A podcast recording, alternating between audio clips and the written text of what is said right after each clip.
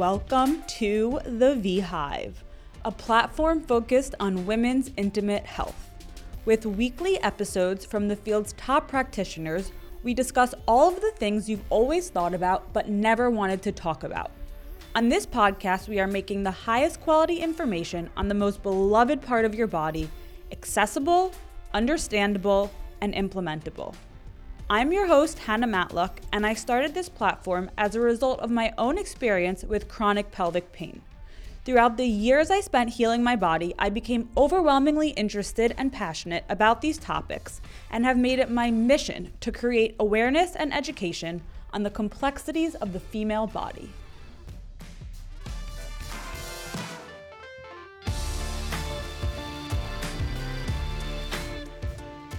This episode is sponsored by Materna Medical, the creators of Milli. Milli is the first vaginal trainer with millimeter by millimeter adjustable sizing, built in low and high vibration frequencies, silicone coating, and a transport friendly and discreet charging case. Now, women of all ages can be empowered to overcome vaginal penetration difficulties in a comfortable, easy, and convenient way so that they can finally enjoy sexual activities and improve their intimate health.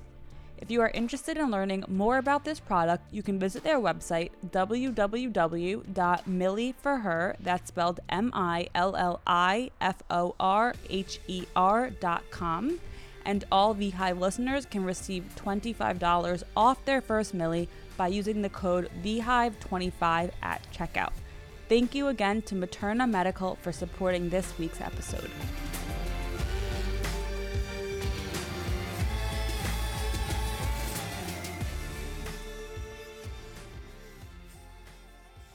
Today, I am here with Dr. Susan Kellogg Spadt, the Director of Female Sexual Medicine at the Center for Pelvic Medicine in Bryn Mawr, Pennsylvania.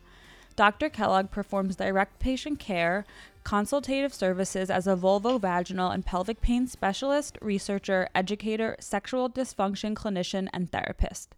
Dr. Kellogg is a certified sexuality counselor and therapist. She has authored and co authored several books, chapters, and peer reviewed articles in the field of sexual medicine. She has been featured in the New York Times and on the Today Show, 2020, CNN, and the Discovery Channel. She also serves on the executive board of the National Vulvodynia Association. Thank you so much for being here today, Dr. Kellogg. I am so glad that we met and, and that we got connected and that I now have you here to share all of your amazing knowledge and expertise with our listeners. Hi, Hannah. It's my pleasure to be here, especially talking about a topic about which I'm quite passionate. I know, and the work that you've done is amazing. And I'm always so like, there's, it's crazy because sometimes it feels like there aren't a lot of specialists in this field, but then as I continue to meet more and more of them, I'm like, wow, each one is so amazing, so interesting, does something different and unique. And it's always so exciting to just be able to connect with, honestly, a lot of specialists who do so much work and advocacy in the field of pelvic health and pelvic pain. So I'm really glad that you are virtually here. Um, so just start by telling us how you got into this career. So, um, by background, I um, am a um, OBGYN nurse practitioner. That's how this began. And uh, I also had, uh, initially, I had a certificate uh, in sex therapy uh, from a certificate program that was in Chicago at the time, many moons ago. Mm-hmm. And so my goal was really to start to find a way to meld the two uh, areas of interest and expertise. So initially, uh, when I first started my career, I thought that I would be best served by helping young women make contraceptive choices, i.e., you know, sexuality and OBGYN, right? Mm-hmm. And so I worked in the Planned Parenthood system for a while, and that was very fulfilling. But after that, I needed and wanted more. So I have spent some time in the subspecialties of OBGYN, including reproductive um, health and like infertility, as well as oncology, as well as urogynecology. And it is in the latter space that I really encountered a great deal of women whose urogynecologic complaints were that of pain, mm-hmm. um, and that pain affected their intimate lives in often in devastating ways. And it was there I really found my home, and that was 22 years ago. So been doing this for a while. A very long time. And what I yep. found so interesting when um, I first learned about you was just that you are an OBGYN, but also a sex and relationship therapist. And I think the, one of the first things I said to you was, I've never heard of that in my life. Like, that's so cool because not only are you a trained doctor and physician, but you're also trained to counsel women and men on the mind body psychological connection of chronic pain. And I think that that's very rare. You mentioned that there are some other specialists who do have this both both of this these trainings, but I think it's rare. Well, there are a few of us around, and I will tell you more and more people that find that sexual medicine is their their home uh, in clinical medicine. They are asking me and, and others like me, well, how do you get trained in the mind body part? Because it doesn't mm-hmm. take you long to be in this field to figure out that you need to learn to be able to talk to people, you need to be able to coach uh, women and their partners, and really help people get, you know, wrap their brain around this and to adapt to it in a more healthy way, not in a psychologically devastating way. Totally. And it's so it's so clear. I mean, I've learned this just through my work, but you have way more professional experience in this field and, and I'm sure you've seen how pelvic pain affects our psychological and mental health state incredibly. So being able to help women through that aspect is probably such a big part of your practice. Yeah, it really is. And I would say one of the things um, when we talk about like looking for the right provider for patients or uh, for women, you really have to find somebody that you're pretty comfortable with that you could.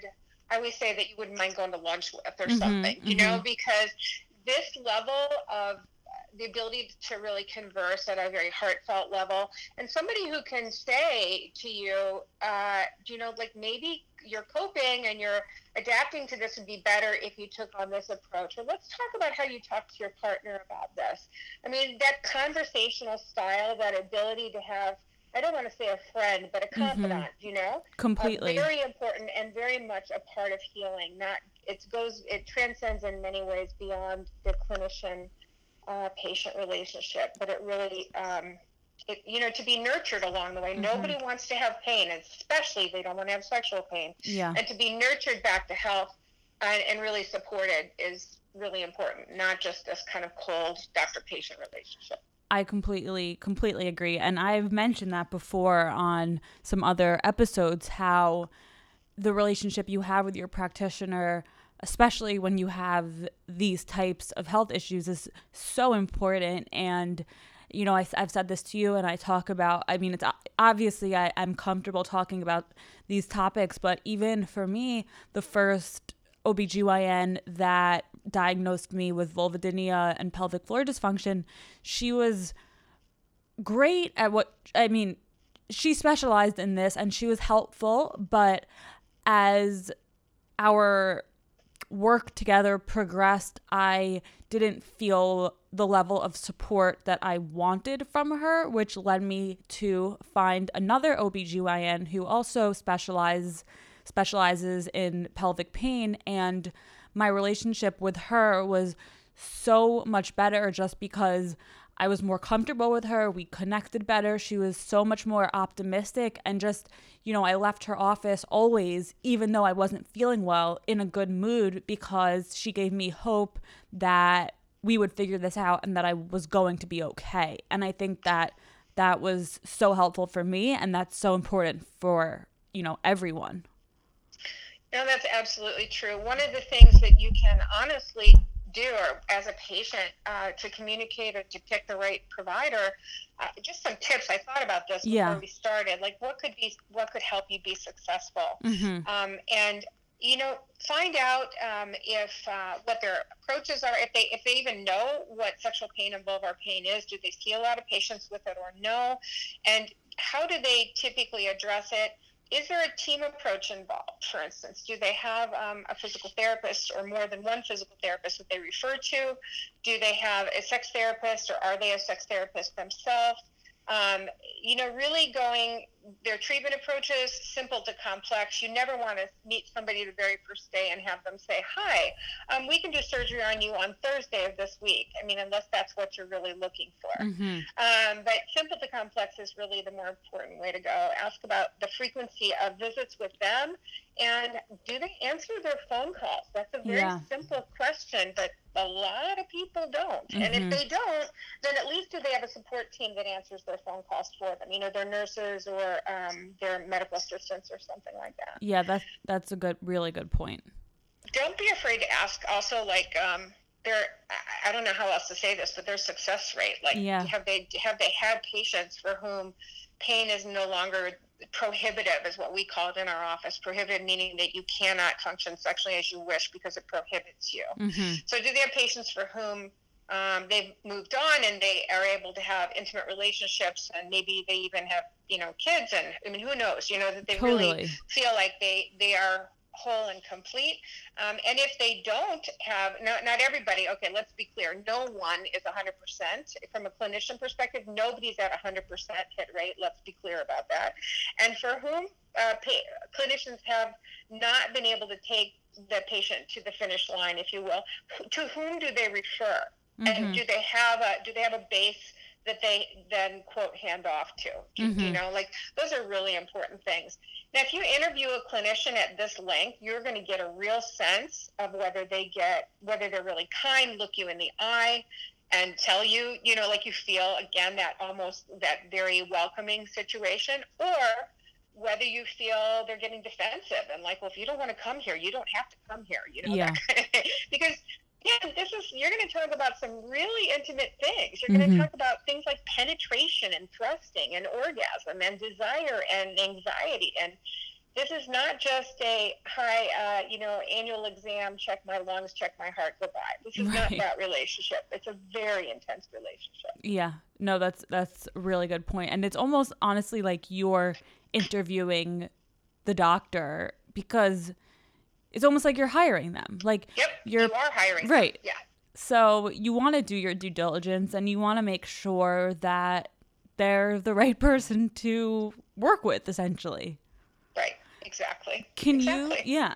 Can you discuss your mission because this is so interesting to me? Um, in addition to everything that you do, but you have a mission to educate other practitioners on treatments for pelvic pain.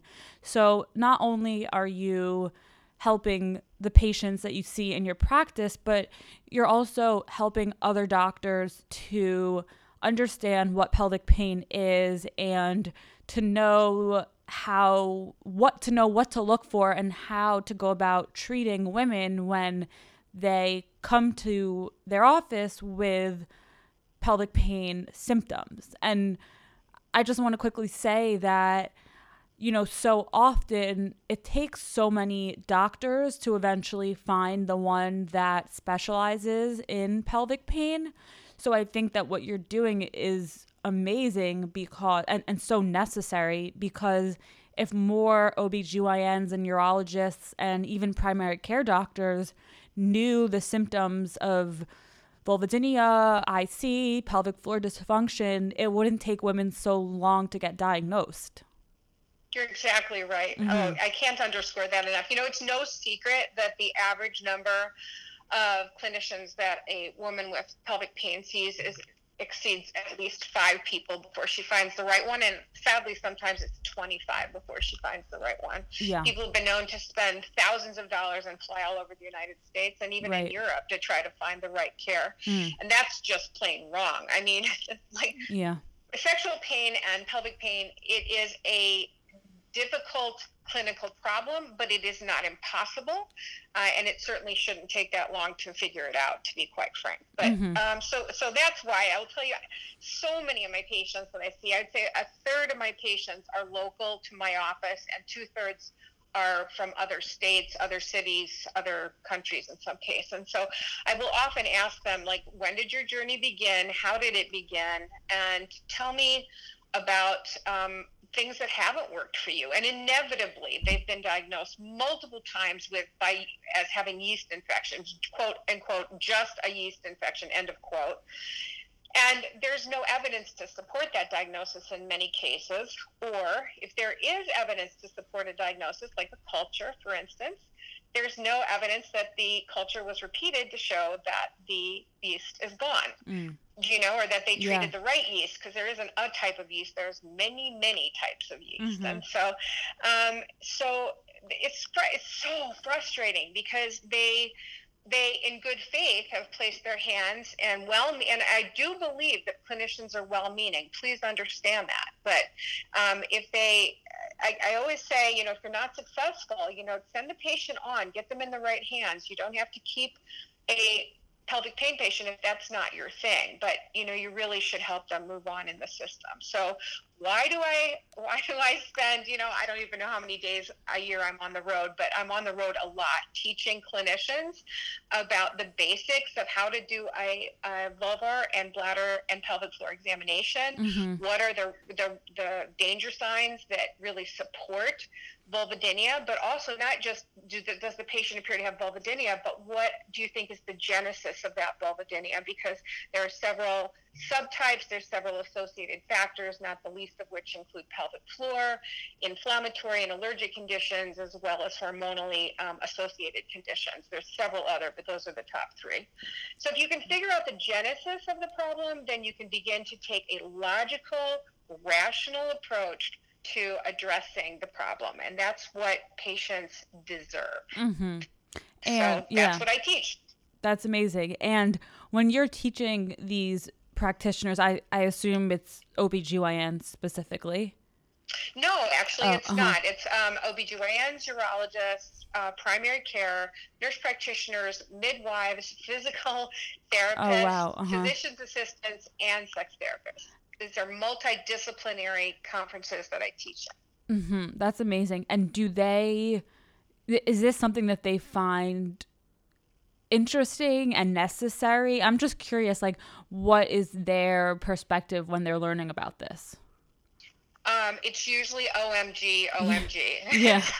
it's like why don't I know this? Why right. didn't I learn this in basic training? You've got to be kidding me. Do you know how I hear? Do you know how many times I've missed this in my oh, career? Oh my gosh. Uh-huh. Um, there's a lot of that, but right. they're so excited mm. to have a new set of tools in their toolbox, if you will, mm-hmm. when they go home. That we get lots and lots and lots of emails that you know they're so excited that they're diagnosing things properly.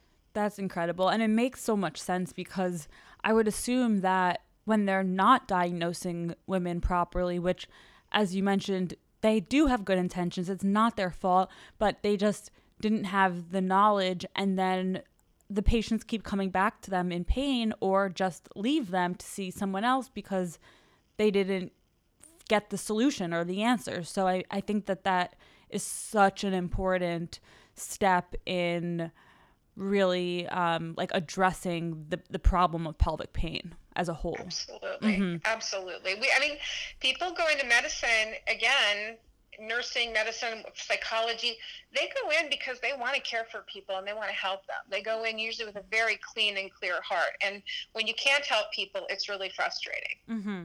Can I ask you another question that, that I, I didn't I didn't have in our in our outline for everyone listening. Usually we I make a rough draft of an outline before the episode. But and you don't have to answer this if you don't have an answer, but I'm curious because this is something I think about constantly and I've talked to other practitioners about never on the podcast, but why isn't this training or this yeah, this training and this education part of the curriculum when someone's becoming a doctor, when someone's in medical school?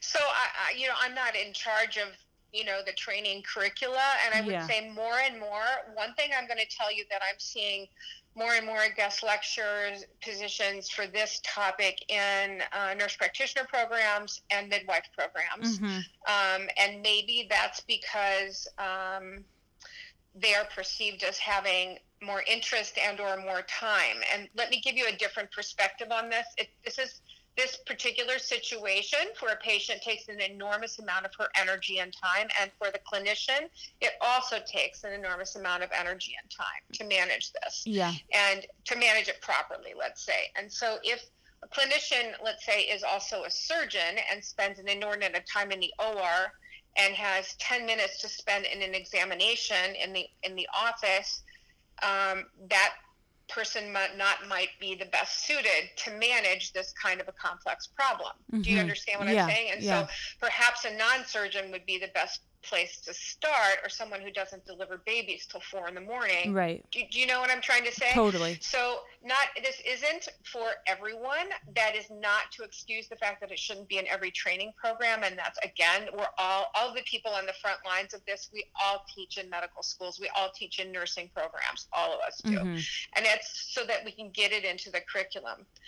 But let me give you another perspective, and that is to do this well, um, you need to, uh, a clinician needs to understand not just OBGYN, but a little bit of urology, a little bit of physical medicine and muscle, nerve, nerve ending medicine, and some dermatology thrown in as well. Oh, yeah, and don't forget infectious disease mm. for like yeast infections and things. So, do you see how it really is the mm, it's a compilation mm-hmm. of much training to understand and sort these cases out. And it's yeah. not impossible, I promise. It's yeah. just challenging. Yeah.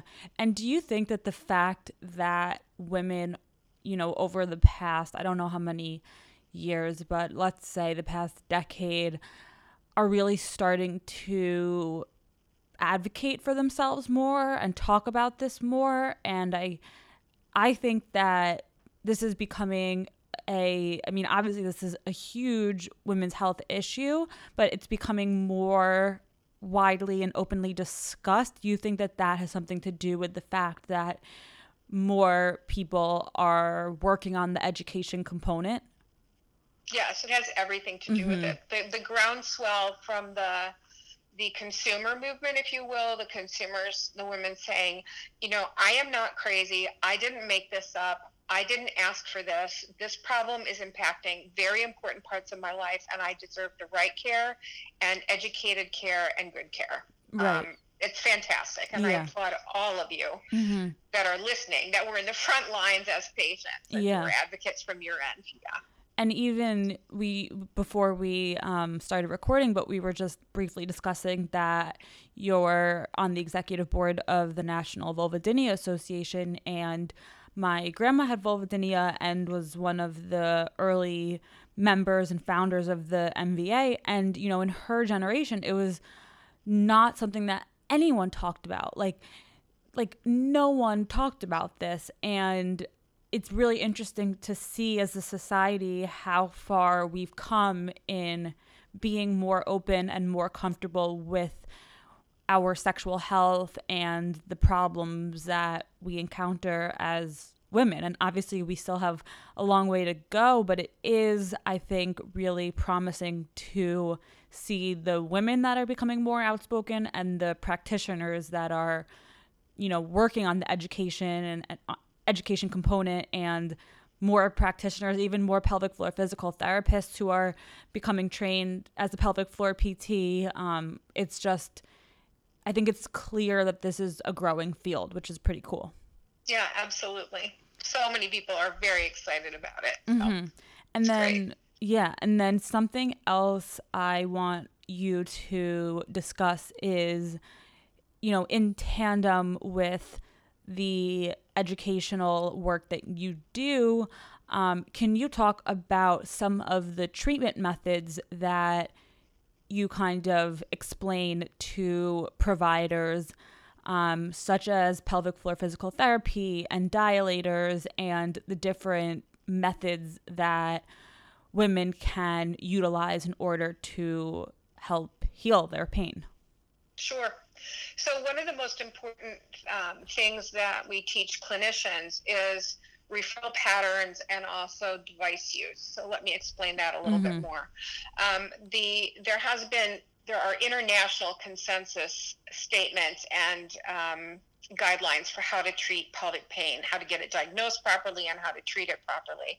And in the treatment protocols, the numbers one and two interventions are um, psychological care like C- CBT, which is cognitive behavioral therapy, coping strategies, etc., and then physical medicine or pelvic floor evaluation, pelvic floor release, dilation, etc.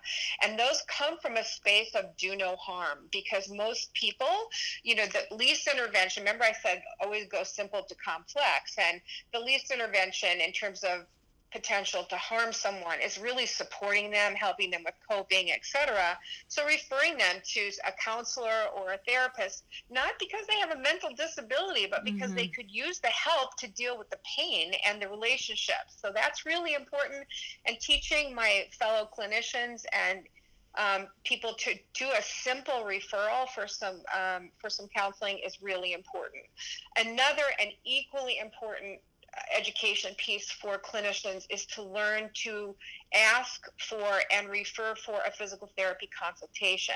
Now, not everybody with pelvic pain has pelvic floor muscle dysfunction, but I will tell you the large majority does, large by and large.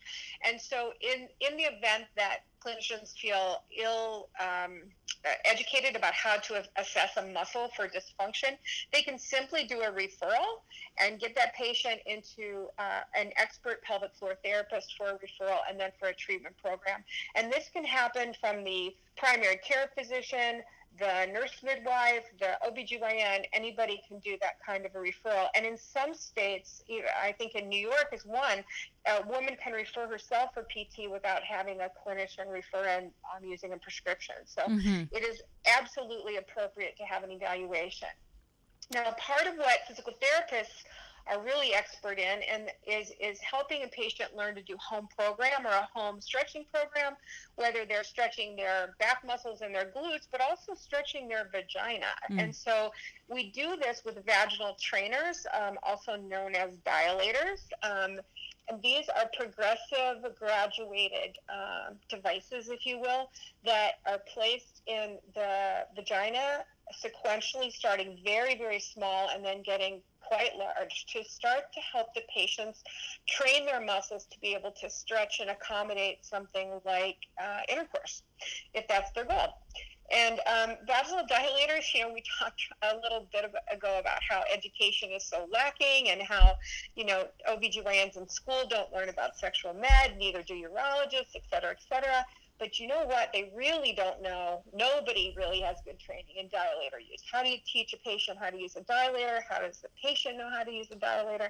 And so that's one of my personal missions um, for this next uh, few years is to really get the word out about dilator therapy because it's so effective and mm-hmm. the control is in the patient's hands, not necessarily in the clinician's hands. So that's great. Mm-hmm.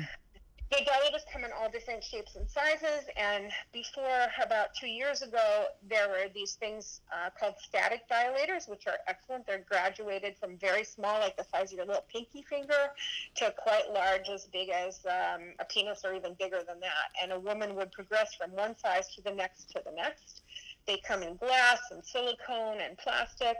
Um, and they're actually quite effective um, in helping a patient to do that. And it's really important that a patient doesn't perceive fear when she starts a dilating program. So that's why we start really small because fear actually increases muscle tightening at an unconscious level. And mm-hmm. so we want to be able to have her feel comfortable with that. One of the newer dilators that addresses fear quite beautifully is called uh, it's called the Milli actually, but what it is is an electronic expandable dilator, and it goes in the size of like again my finger tiny little finger and most people find it extremely non-threatening. But once it's in it electronically um, at the patient's control it can increase in diameter very slowly very gently um, so that they can actually see progress because it also has a numerical display 1 through 25 so rather than just eight sizes or six sizes, some of, of the graduated dilators, which are quite large, can mm-hmm. get quite large. This starts out small, always, always, always, and then gets bigger and bigger as the patient is able to tolerate. And In have, addition, it yeah. has a vibrational function that can actually relax the muscle through gentle vibration. So from we're, we're, you know just like we're learning more and more in education and in therapy we're learning more in the biomechanics and how we can use devices to help people people get better really fast. So cool. And have you seen have you used uh, the Milli with patients in your practice? Absolutely a ton. And, mm-hmm. and even patients it's my specialty when patients come in and they're at what they call plateau. Let's say they're coming from another provider and they say, "Oh, Dr. Kellogg, I'm stuck on a number four, and my boyfriend's a number six. That means like size wise, right, you know? right.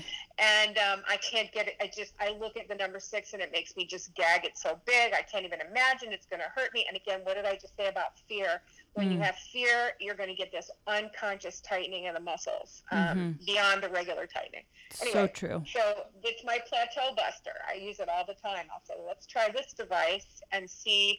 And when you hit that size that you think you can't go any further, then maybe turn that vibrator function on, warm up the muscles, gently expand the muscles, and then let's see if we can get up to a, a higher level on the Milli. And the speed with which people have been able to accommodate a very large uh, size in their vagina, using the Milli has been about in half mm. previous to, to that. So I'm That's really cool. Yeah, that's fascinating.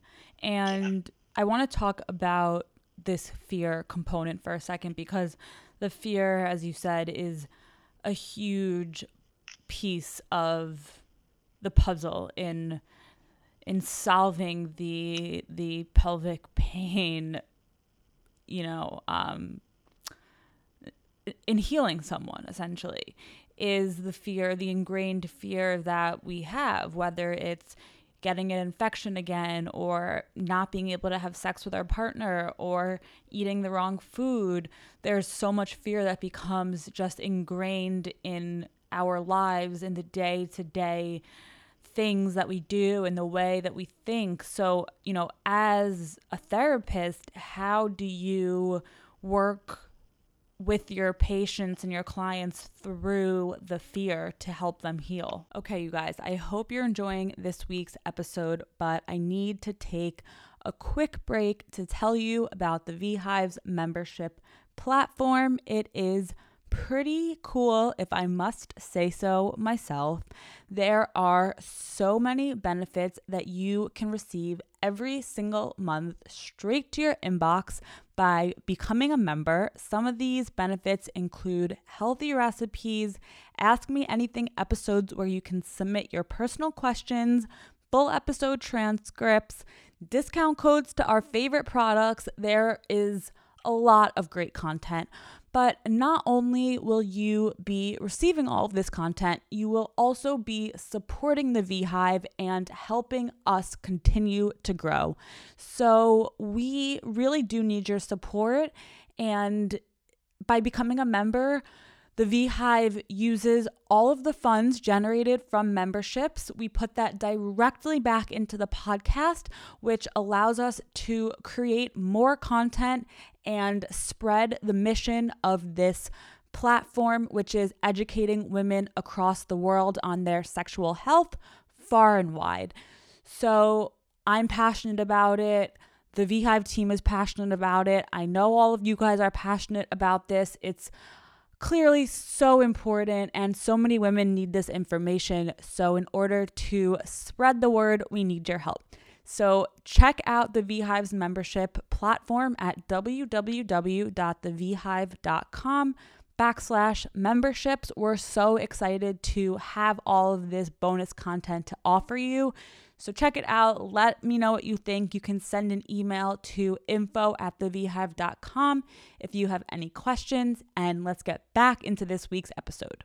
That is a great question. So let me tell you some of the, the things that don't work first of all. So mm-hmm. um, if, if you think about what might increase pain and fear from a patient or self or patient perspective, it's first of all looking at self-talk things. I cannot tell you how often I hear patients say, um, I don't even know why he dates me. I'm broken. I'm always going to be broken. I'm just, uh, the goods aren't here. And that kind of neg- negative self appraisal doesn't help anybody. It doesn't help the client. It doesn't help the boyfriend. It doesn't help me as the provider. So, and it actually has been shown to increase fear. So, mm-hmm. I would say that thinking of um, hypervigilance, things like looking at one's vagina 19 times a day to see if it's still wet or still discharging or still, uh, you know, hypervigilance, yeah. that, that increases muscle tension. And then catastrophizing, saying, oh, I'm, I'm going to grow old alone. I will be uh, I'll be unable to have children like my friends because of this stupid vulvar pain or bladder pain all of those things are well known to increase the activation of the nervous system, thereby increasing anxiety, thereby increasing fear, and most importantly, increasing tightening and pain. Mm-hmm. So, those are things that don't work. Mm-hmm. So, if a person's doing them, she would be better served by doing some things that do work. So, let's talk about those. Um, first of all, um, self talk that emphasizes the belief in your own ability to succeed. Like, I got this, I've been through worse things in my life, or I've been through difficult things in my life, and I nailed it, and I, I can nail this. I have the right team finally. I'm working with a team that's going to help me, um, and we're going to get through this. Mm-hmm. So, self talk that's positive, um, very important. Um, the other thing is that uh, you know, really treat yourself with some compassion and love. That's called self compassion. This is a concept kind of borrowed from Buddhist psychology, where you sit with the pain, if you will, and just accept it. Just say, This is where my body is right now. I'm sure it has its reasons. I am going to love myself. I'm going to be kind to myself. And I'm going to do, you know, what I'm supposed to do to get better but if I skip a day of dilating, I'm not going to beat myself up. If I get an infection, it's not my fault. I didn't do anything. So what? So we'll get through it. That's what we do. Do you know that kind of the kind of be to your best friend? You need to be your best friend to yourself, and that's called self-compassion.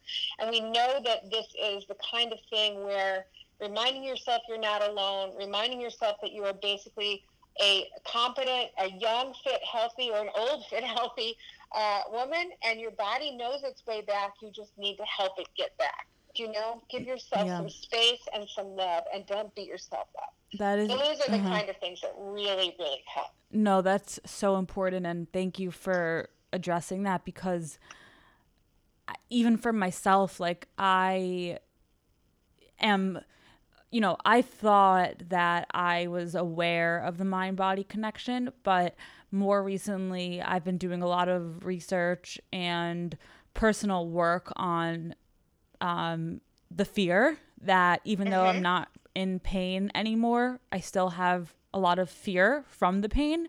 And I, you know, as you said, it's so like the self talk is so important. It's so helpful. And even, you know, sometimes like if I get a bladder flare up where, you know, I have a day with urgency that's worse than some other days, it's our natural instinct to instantly go to a fear based mindset and be like, oh no, oh no, oh no, I have an infection. I have to call my doctor. I have to do this. I have to take an antibiotic.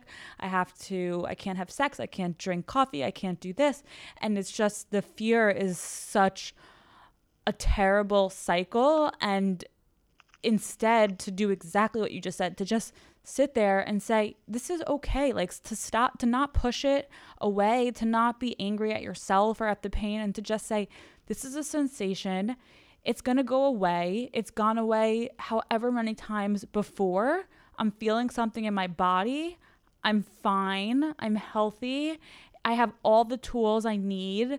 And if I can just accept the feeling, it will pass. And mm-hmm. to not be so, it, you know, it's not our fault that we get really worked up when we don't feel well because who doesn't want to feel well? That's totally normal. But at the same time, if we can work on staying calm and present and telling ourselves that the feeling will pass and that it's not our fault and that our body is amazing, it helps so much. Yeah, I completely agree. And just mm-hmm. remember, your body does know its way back. Yeah. You know, have faith in your body, really, yeah. because between you and your mindset and a little bit of good clinic, clinical care thrown in, you'll, Right. you'll come back. You'll come back. A hundred I have. percent. I mean, I really. Patients ask me all the time. You know, have you ever have you ever gotten anybody well? And I'm like, well, heck yes, I have. Absolutely, I have. But you know, it's like it's like they need to know. I think that there is that there is a way back. We, Mhm. I sometimes when I see patients now once a year just for follow up. I'll say, "Do you remember when you were in my office every ten days? Because we were, Yeah. you know, we were all, you know, all hands on deck in the early days. You Right, right. it's like they often say, I never thought we'd be sitting here laughing and I like know. having this conversation. It's Yeah. just lovely. Yeah. So, no, that's amazing. And then in relationship to this topic of the mind body connection, um something that I want you to kind of talk our listeners through today is the communication aspect with not only our practitioner but also with our partner and most importantly ourselves. And we we've just kind of gone over the the self-talk and the conversations with ourselves but I also know and and you of course know that women and men struggle to communicate to each other about the pain that that we're having and struggle to communicate to their practitioner struggle to find the language to express the pain that they feel um, what are some ways that women can go about navigating the difficult communication involved in having pelvic pain Okay. Um, well, let's start with partner communication for a minute. I think um, the first thing I'm going to tell you straight up is it's not time to lie. yeah Absolutely not. No, no, no, no, no, no, no. So, um, just like people sometimes, um, you know, women think, well, if I if I don't say anything, then he or she won't know, and then they will still want to love me, and blah blah blah. You know, partners will take a lot of their cues from the woman who owns the body, and so if she's in fear and loathing, or in runaway, runaway, runaway avoidance, then they kind of take their cues from that. Um, so usually, um, and so I would tell you the first thing is to honesty is the best policy, and why start a relationship or or cultivate a relationship on lies? That's not a good idea. hmm Um, but having said that, do you remember how we just said, trust your body? We're, we got this. We're going to find a way back. Blah blah blah. That's the kind of conversation that's really important to have with a partner too. Not like I'm unlovable. You should leave me. You should have an affair. You know, that's not the kind of coaching that a partner necessarily needs, and it really is a manifestation of again that negative kind of feeling and negative self-talk. So Mhm. um, it's important to be honest, but and I'm not going to say positive, but I'd say realistic. Just don't be completely negative. I also think, you know, if, if your partner's a man, in particular, he doesn't have a vagina for goodness sake. You know, he doesn't. He does have a pelvic floor, but who knows if he even knows he has a pelvic floor? And so um, it's really important to kind of put the um, the conversation, I think, in a space that they can understand.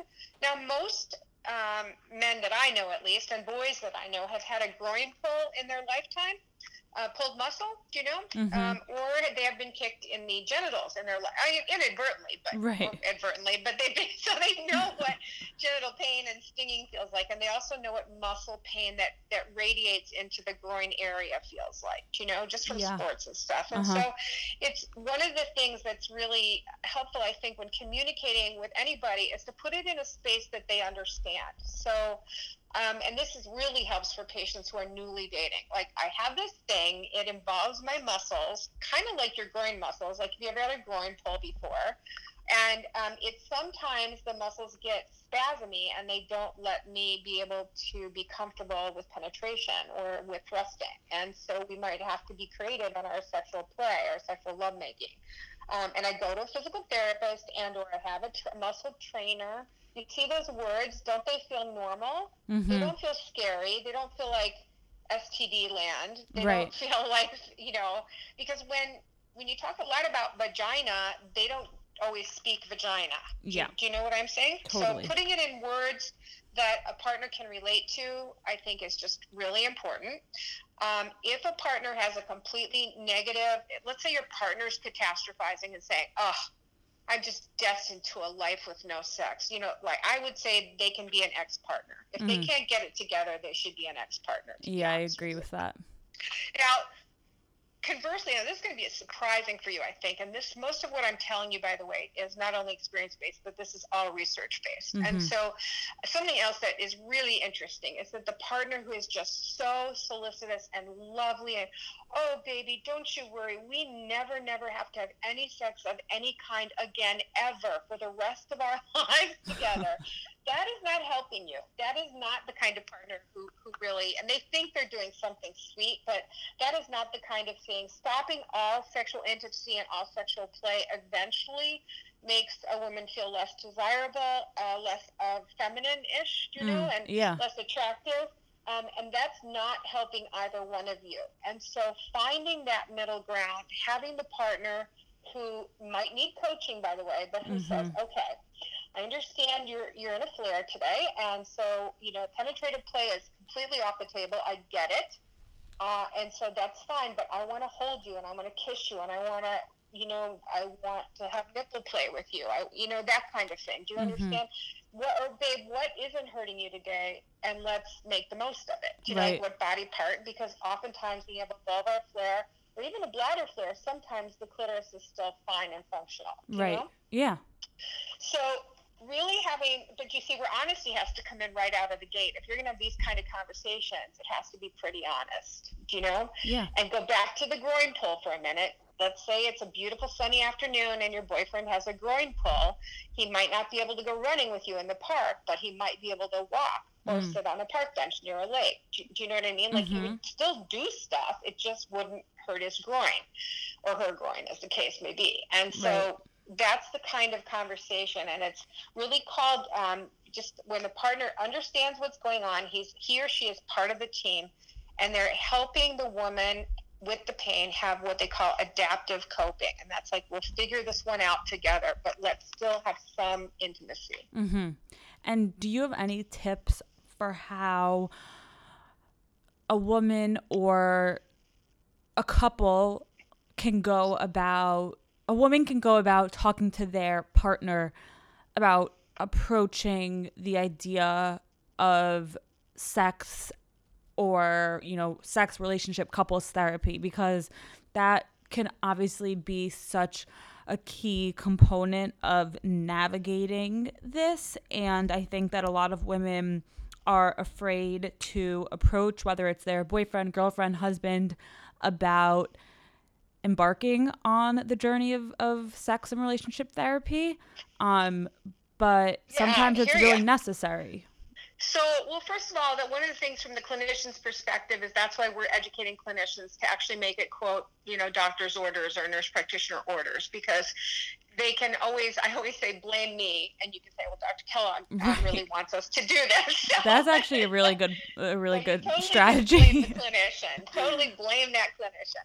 Um, but if not, you can say, you know, I, um, I'm, I really, I value this relationship so much, and I'm. This is going to be, you know, I find that this is really a stressor in our relationship, and I don't. I want you and me to stay intimate, but I'm not sure how to do it for the long haul. So, would you mind going? And I would say, please understand, sex therapy. Nobody has to take their clothes off. It's important that. Uh, friends or you know like um, lovers know that they don't have to get naked in sex therapy at all. Um, and that we don't really go back. Sex therapists are very much trained to do the here and the now. So even though there's a little bit of history taking in the beginning we don't go back to how you were potty trained and how you felt about aunt martha Do you know? Like not at all. It's very much taking you in the moment like what's going on right now and how can I help you navigate these waters that you've never had to navigate before? Mhm. How can I help you with that? Do you know? right yeah And it's usually also very short and self-limiting. So people don't tend to be in sex therapy for five and 10 and 15 years like they're in psychotherapy. They tend to be in sex therapy between 20 and maybe 40 sessions, and that's Mhm. it. Then they're Mhm. done. So it's quick, it's to the point, and it's um, amazingly helpful. Also, it really I don't know that you tell a person, a partner this, but it gives a partner a space for them to vent. I mean, Yeah. they have to say how they really feel about this, you know, and with a third party kind of doing the the middle ground here. Um, it just helps you get your feelings out on the table. So there's no, I wonder what he's thinking. I wonder what she's thinking. It's just real. It's just, it's lovely. It's Yeah. truly a lovely experience. Mm-hmm.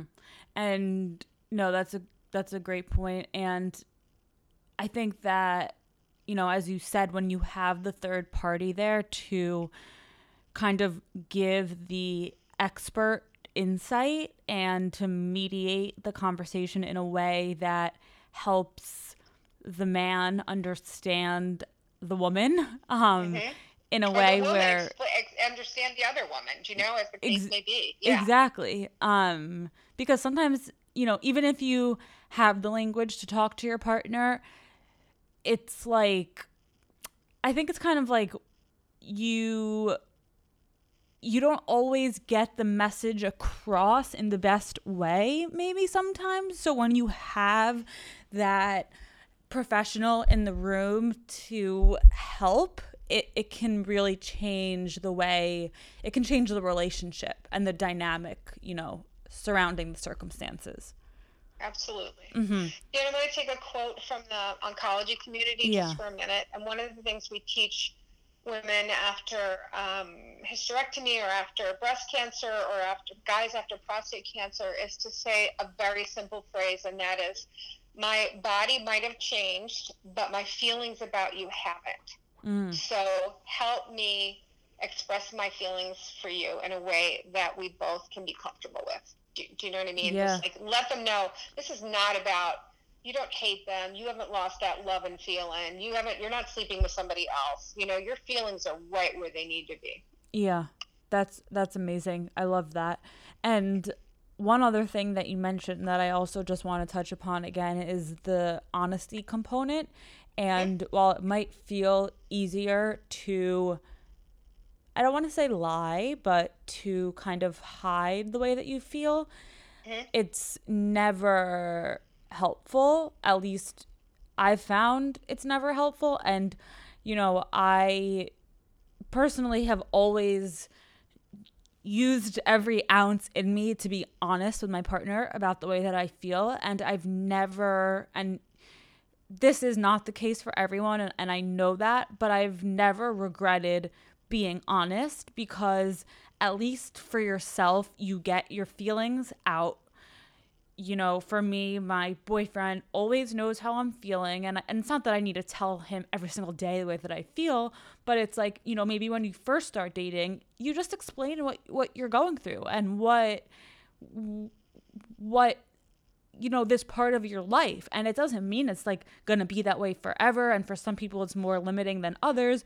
But at least it's like, this is me. This is who I am. This is the, the stuff, the shit that I'm going through, and it's not going to be forever, but it's right now, and that's that. And then it's like so liberating, and I would put a lot of money on the fact that if you can be honest off the bat, more often than not, the other person will respond pretty well. Absolutely. You know, one of the things I have to tell you that people, women say to me all the time is, okay, Dr. K, I tried being honest. Mhm. and, Right. and especially when they're early in a new relationship, they're like newly dating. And they're like, okay, I tried to be honest. And I told him, and he was so awesome. But then he would like, you know, we'd go through man. I'm, I'm going to use proper words, but we, we go through manual pleasuring. He'd be like, "Are you okay?" And then we go through oral pleasuring. He'd be like, "Are you okay? Are you still okay?" And like that is what you don't want either. So Right. part of the honesty contract with your partner is that he or she should just proceed and that you'll let them know if the proceeding needs to be changed in some way. But if they haven't heard any peeping from you, let's keep moving. We don't That's a real no, that's a really good point. the moment, you know? Yeah that's a So- really good point and i think that that also has to do with the fear like if if the man let's say is going to ask that it might make the fear component worse which isn't going to help Oh yeah, I know, right? Mhm. So yeah. That's a So, really good know, point But they, you know, guys don't come out of the womb, and women don't come out of the womb knowing how to communicate like this. That's why It's hard. can really help. And, you know, as if you're an empowered woman, you can really help and say, hey, babe, you know what? You are so awesome for asking, but how about you don't ask quite that often? yeah, no, it's true. That's totally true. The, the communication aspect is definitely not something that comes natural to everyone, but yeah. it is something that that can be done and can be worked on. So I think that that's kind of the light in in this. Um, but one other thing that I want you to talk everyone listening through is the communicating with the practitioner and a lot of women struggle with that um you know they'll they're so embarrassed understandably so by the pain they have that they don't even feel comfortable telling their gynecologist or urologist or primary care doctor that they have vaginal pain or bladder pain. And so, how can they feel more comfortable communicating with their practitioner? I think in the early days when things are not going well, um, it's probably important to say to, to note to the clinician who's caring for you that you re- remember or you know what quote normal feels like unless of course you don't know that and that's okay too but if if there's been a change from what you perceive to be pain-free sex pain-free periods pain-free peeing um, pooping whatever mm-hmm. and, and something can you explain what you think has changed and then can you explain what you think and you might be wrong by the way but it's okay to guess what you think the inciting event was like mm-hmm. ever since i blank in fact when i'm doing intake um, i often will say complete this sentence i felt perfectly fine until and then i just let the patient talk do, do you know like yeah. n- clinicians are, are are good guessers but they don't really need to guess if you just tell your story you right. know and sometimes if you're a person who feels all sweaty and nervous when you're meeting a new clinician or when you go to your clinician um, you can also bring notes with you so that you can remember what you wanted to say. Another thing is if you feel, if you're with a clinician and they're one of like most of American healthcare providers, honest to goodness, we have 10 minutes to see you. Please understand that. We're not trying to be a pistol about it, but we have 10 or 15 minutes and then you know, our, our nurse practitioner or MA or our nurse to say, hey, room six is waiting for you. Room seven is in the waiting room for an hour. Um, so this is not something that typically is handled best in a 10 minute visit. So it's okay to bring it up, but if you're sensing that someone is pacing or just trying to, you know, like doesn't have time, say, listen, I know you're on schedule today. So is there a time when I can schedule a longer visit so that we can really talk about this? Mm-hmm. Do, do, you understand? Yeah. Um, if they, if they say, uh, yeah, I don't really do that do you know what I'm what I just said is I don't really do that for a living, you, or I don't really, you know, do you mm-hmm. understand? Say, okay, I understand that you deliver babies all day, or you, you know, do kidney stones all day. Can you please refer me to someone who does? You know, no harm, no foul. Just don't don't waste the patient's time messing around with somebody who really doesn't want to do this for a living. Right. Do, you know what I mean? Yeah. Um, if you're with the who you think is the right person and you think um, the program you're on um, isn't moving you forward, you just be honest about it. Just say we've been doing this cream for six weeks, and I appreciate the science behind it, but it's not working for me. What else can we try? Mm. Now, you're part of that deal contractually with uh, i mean non-written contractually is please don't use a cream for one day and call and say it's not working do, do you know what I yeah. mean? Like, ask what's what's a reasonable amount of time before we should come back together again and see what's going on. Do, do you know? And do that with your physical therapist mm-hmm. too. Same thing exactly. Totally. Um, I, I think just you know give respect and you deserve respect so when you give respect to a clinician they you deserve the respect right back to mm-hmm. be heard to be listened to and to you know move on the other thing is don't be afraid if you you know, read an article or you talk to a girlfriend who got better to say, could we look at Botox for my pelvic floor? I heard that some people get better with that. Right. Um, that doesn't mean that you are your girlfriend. Let's be clear.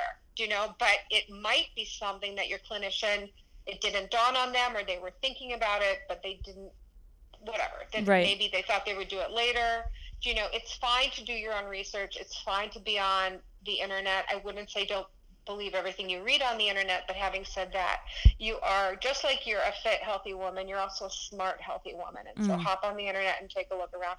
Go to people that are known experts in this field. That's Mm-hmm. what I would say too. Amazing. Thank you. Thank you so much. The last thing I want to ask you is if you could just give one piece of advice, one takeaway, what would it be? that life goes on. I'm telling you, I really Yeah. have to tell you that you're not going to feel like this forever. Let me be perfectly clear. Mm. Under most circumstances, you're not going to feel like this forever. And Hannah, you're living, breathing evidence of Yeah. this. Do you know Yeah. you don't mind me bringing No, that no, up? you So, can bring it up.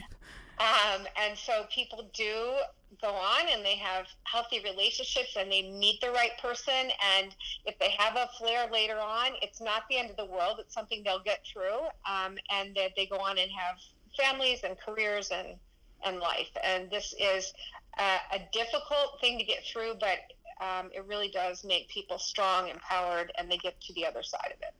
It's so true. I, I could not agree more. And yeah, I mean, there's no denying that it's hard, but it also is, there's probably tens, hundreds, there's, I don't even know how many women have had pelvic pain and gotten through it. I've talked to so many women myself, so it really is possible. Um, thank you for mentioning that because it's really Yeah. important for people to know that this just because you have any of the issues we've discussed doesn't mean that you're going to have them for your entire life at all. So Right. And they don't define you. You're Yeah. a, you, you're a person with so many dimensions other than your vagina or your Mm. bladder. Mhm. Um, the other thing I'd say is remember you're not alone. Um, uh, estimates currently look at about one in six women have this or Mhm. have some experience with it. They, they may have it for a longer period of time, shorter period of time, but one in six is not a rare disorder by any No. stretch of the imagination. So, nope. Very common actually. Um are there any resources you have to recommend? Yeah, um, for finding a provider, I think there's a couple of them. Let me talk about different kinds of providers for a minute. So, uh, in terms of sex therapy, there are websites, uh, capital A A S E C T, that is the American Association of Sex Educators, Counselors, and Therapists. And you can go into find a provider page. You can also go in the back of a very popular magazine called Psychology Today Mm-hmm. and you might be able to find a therapist in your area, even people who do video therapy. Yeah. Uh, especially, boy, COVID has taught us a lot, hasn't it? In terms of how to do telehealth and stuff like that. Um, so that's one. Another one is the International Pelvic Pain Society, IPPS, has a finder provider page, and the one that I'm most um, happy about is the last one, and that's ISWISH, I S S W S H. I'll repeat that. ISSWSH.org, ishwish.org. That is the International Society for the Study of uh, Sexual Health, Women's Sexual Health. And uh, we are very much specialists um, in in all things sexual, female, pain, etc. So those will all help you find providers. Um, go to the websites, read about uh, current literature. Don't be don't be shy about reading medical publications. It's not easy at first, but you can get the gist of it by reading the abstract on Mhm. any medical publication and new findings and things Yeah. like that. And then, last but not least, is the National Vulvodynia Association (NVA) and the Interstitial Cystitis Association, the ICA. Mm-hmm. Those are great, great support uh, organizations for people with pain. Thank you. And where can everyone contact you? Um, I, you can go to drkellogg.com and take a look at my bio, and or they can find me at the Center for Pelvic Medicine in Bryn Mawr, Pennsylvania, um, and they can just, um, you know, the patient appointments are available should they choose to do so. Amazing. Thank you for being here and for sharing all of this really, really important information. And thank you for the work that you do and for educating other practitioners and helping so many women heal. It's amazing. And I'm so grateful that I got to talk to you today. So thank you. My pleasure indeed. And to all the listeners of the VHive, um, keep up the great work from your perspective as an advocacy, patient advocacy. Thank good you. care. Thank you so much. Okay. Talk to you soon. Thank you. Bye. Bye-bye.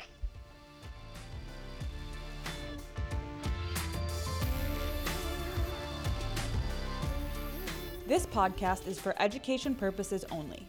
It does not constitute the practice of medicine, nursing, or other healthcare professional services, including the giving of medical advice. During the episodes, no doctor patient relationship is formed. The content of this podcast is not intended to be a substitute for professional medical advice, diagnosis, or treatment. Listeners should seek the assistance of their healthcare provider for any concerns or questions they have.